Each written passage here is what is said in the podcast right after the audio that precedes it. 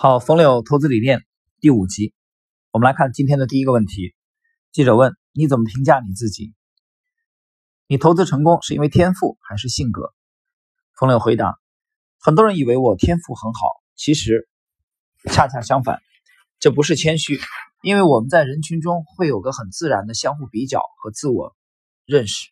只是天赋越高的人，碰到的问题就会越少，那他构建的体系很可能越不完备。越不适用于他人，施必穷而后功。天赋低的人会碰到足够多的问题，才有可能构建更完整的体系。芒格说：“知道自己会死在哪里，就不去哪里。”所以我给自己 画了很多框框，让自己尽可能躲在里边。而天赋高的人去哪儿都活得很好，那他给自己的各种限制自然就会少很多。朋友讲到这里啊，其实我想起来李白了。我觉得李白这样的人就是天赋很高的人啊，他给自己的限制非常少。张大千这样的啊，应该也是天赋比较高的人。那么很多人犯错，并不是他看不见，实在是艺高人胆大，相信自己一定能早于市场感知和行动。但世事变幻，市场总会以一种意想不到的方式。和复杂来惩罚人不可胜天，所以天赋太高未必就是好事情啊。冯柳讲了两点啊，第一个他自己天赋并不是很出众，第二呢，天赋太高也未必是好事情。就这个人非常的理性啊，他这里还引用了我的偶像查理芒格的话。呃，我刚才讲了这个，他讲了两种人，一个天赋高的人啊，一个天赋低的人。天赋高的人比较自如，受的限制少。那么，但他体系可能不完备。这个我刚我刚才举了例子啊，我认为大千是属于这种张大千，那么李白也是属于这种。那我是一个业余围棋手，我的段位也就是业余三段左右吧。啊，对围棋的理解其实挺肤浅，但是就我现在能理解的啊，我举两个例子。第一个是吴清源和木谷实。吴清源是中国旅日的天才棋手，那是公认的天才，大天才啊，真正大自在的顶尖高手。吴清源的棋就是天马行空，很多的很少的限制啊，他经常会创新。木谷实呢，其实棋力来说是不如吴清源的，但木谷实非常非常用功啊，不是说吴清源不用功啊，就这两人比起来，虽然木谷实后来这个门下诞生了那么多杰出的这个棋手，比如说小林光一、加藤正夫啊这些。但是公认的木谷实的天赋是远远不如吴清源的。那么另外一个就是中国的清朝的两位围棋手，一个是施湘夏，一个是范希平。啊，范希平就是天才，啊，天才型的，天马行空的，受的限制就比较少。但施湘夏就比较用功，啊，天赋是明显不如范希平。大家想一想，其实无论是艺术领域啊，包括武术的领域，啊，包括这个投资这个领域，有很多杰出的人。他有一些是天赋高，有一些呢天赋就未必会很高，所以天赋很高的人啊，最终未必是好事情。这是冯柳的结论。我觉得这个其实也比较客观。好，下一个问题，你的心态很好，是天生如此，还是在投资过程中修炼出来的？冯柳回答：我从小到大都不是一个好学生，也从来没有要求自己要排在前面，我始终是一个很自在的人。很多人会说我不够进取。其实社会上大部分人都能接受自己的平庸，但进入股市就会改变，因为股市给了他们幻象与欲念。这点我谈一下自己的理解啊，就我之前经常讲，这个行业的门槛其实很低的啊，你只要是，其实你拿五千块钱人民币都可以开户的，你开完户就可以买卖。啊，他讲的这个幻象与欲念，其实毁了很多人。让很多人认为这个行业专业性不强，门槛不高，啊，他想每天都有涨停的股票吗？你看，就比如说今天这么做，昨天美股又熔断了，那还是有涨停的股票啊。那这些开户的人就会想，那我凭什么不能涨停呢？我也可以涨停啊。他就没想想，他开户才一天，啊，你在这股市里就是完全就是一个雏，而这个行业是一个专业性、行业壁垒非常高的行业。它的难度丝毫不亚于花二十年、三十年培养一个出色的牙医，花二十年、三十年去培养一个啊诉讼经验非常丰富的大律师。没有一个人说一个心脏病科的医生啊，只要是这个去从业的第一天啊，就可以把他推上手术台。我想没有人会干那么不理性的事情。但股市里就不一样，股市里开户就可以交易，他甚至可以投入几十万、上百万去交易。所以这一点啊，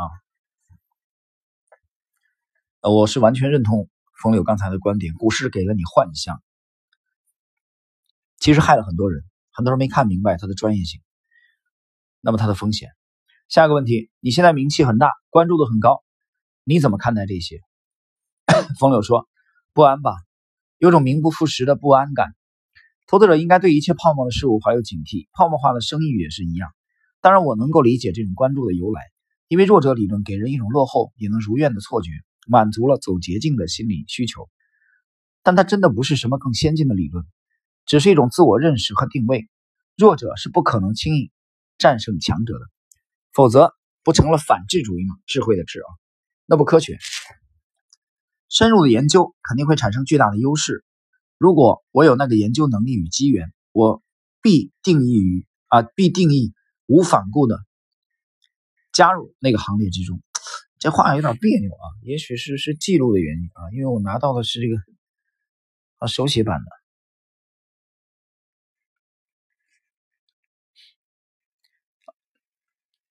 各位，那么以上。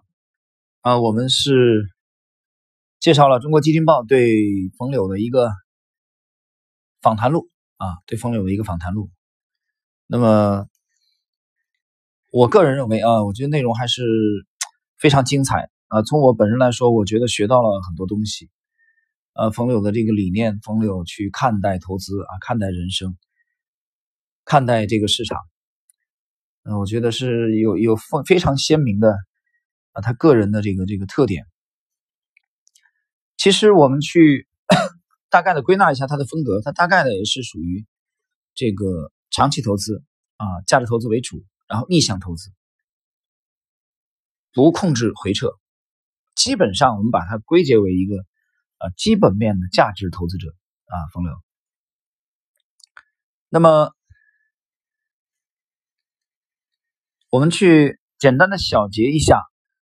他的风流的这个策略啊，我们会发现，从他世界观来说呢，他认为这个世界是不断变化的，而这些变化绝大部分是在人们的认识和控制之外的，所以我们要尽量避开多决定因子的投资，降低变化的复杂性，也就是你关注的因素要少。大家去听一下之前的这五期节目啊，冯柳很强调自在啊，舒服，大自在，强调他的弱者的这个这个策略。策略弱者的体系，尽可能让自己处于不被变化伤害的位置，寻找无需卖出的优质投资标的。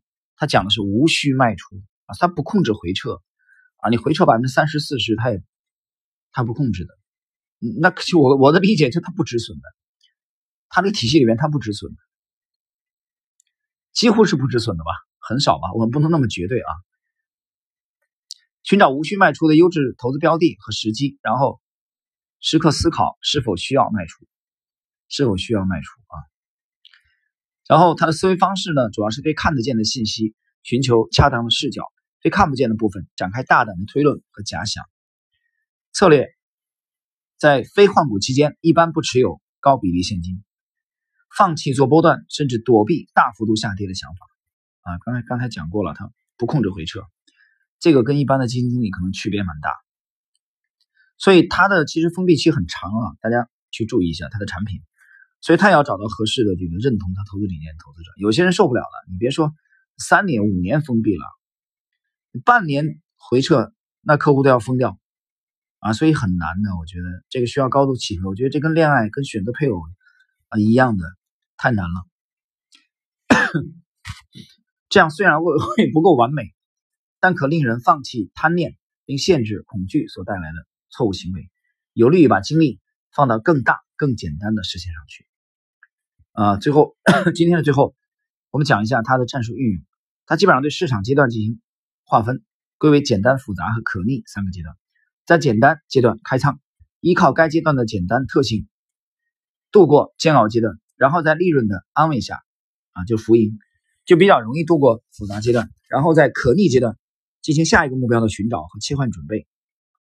好的投资机会是有限的，投资者的精力及能力圈也有限，真正的风险控制在于有效且充分的深入的思考，因此集中投资是主要的风格选择。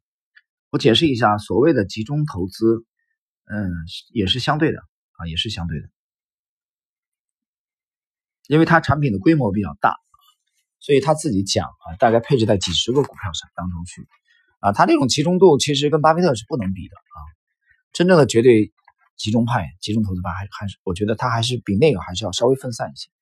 好了，朋友们，今天我们这期内容特别简短，呃，那么在这里呢，我们就结束了第五集风流投资理念的学习。从下一集开始，呃，我们将继续介绍。冯柳的这个投资观啊，投资观念啊，继续来研究这位顶尖的、出色、个性十足的，嗯，有一些啊佛系的这位传奇的资管人士。好了，今天的内容就到这里，我们第六集跟大家再交流。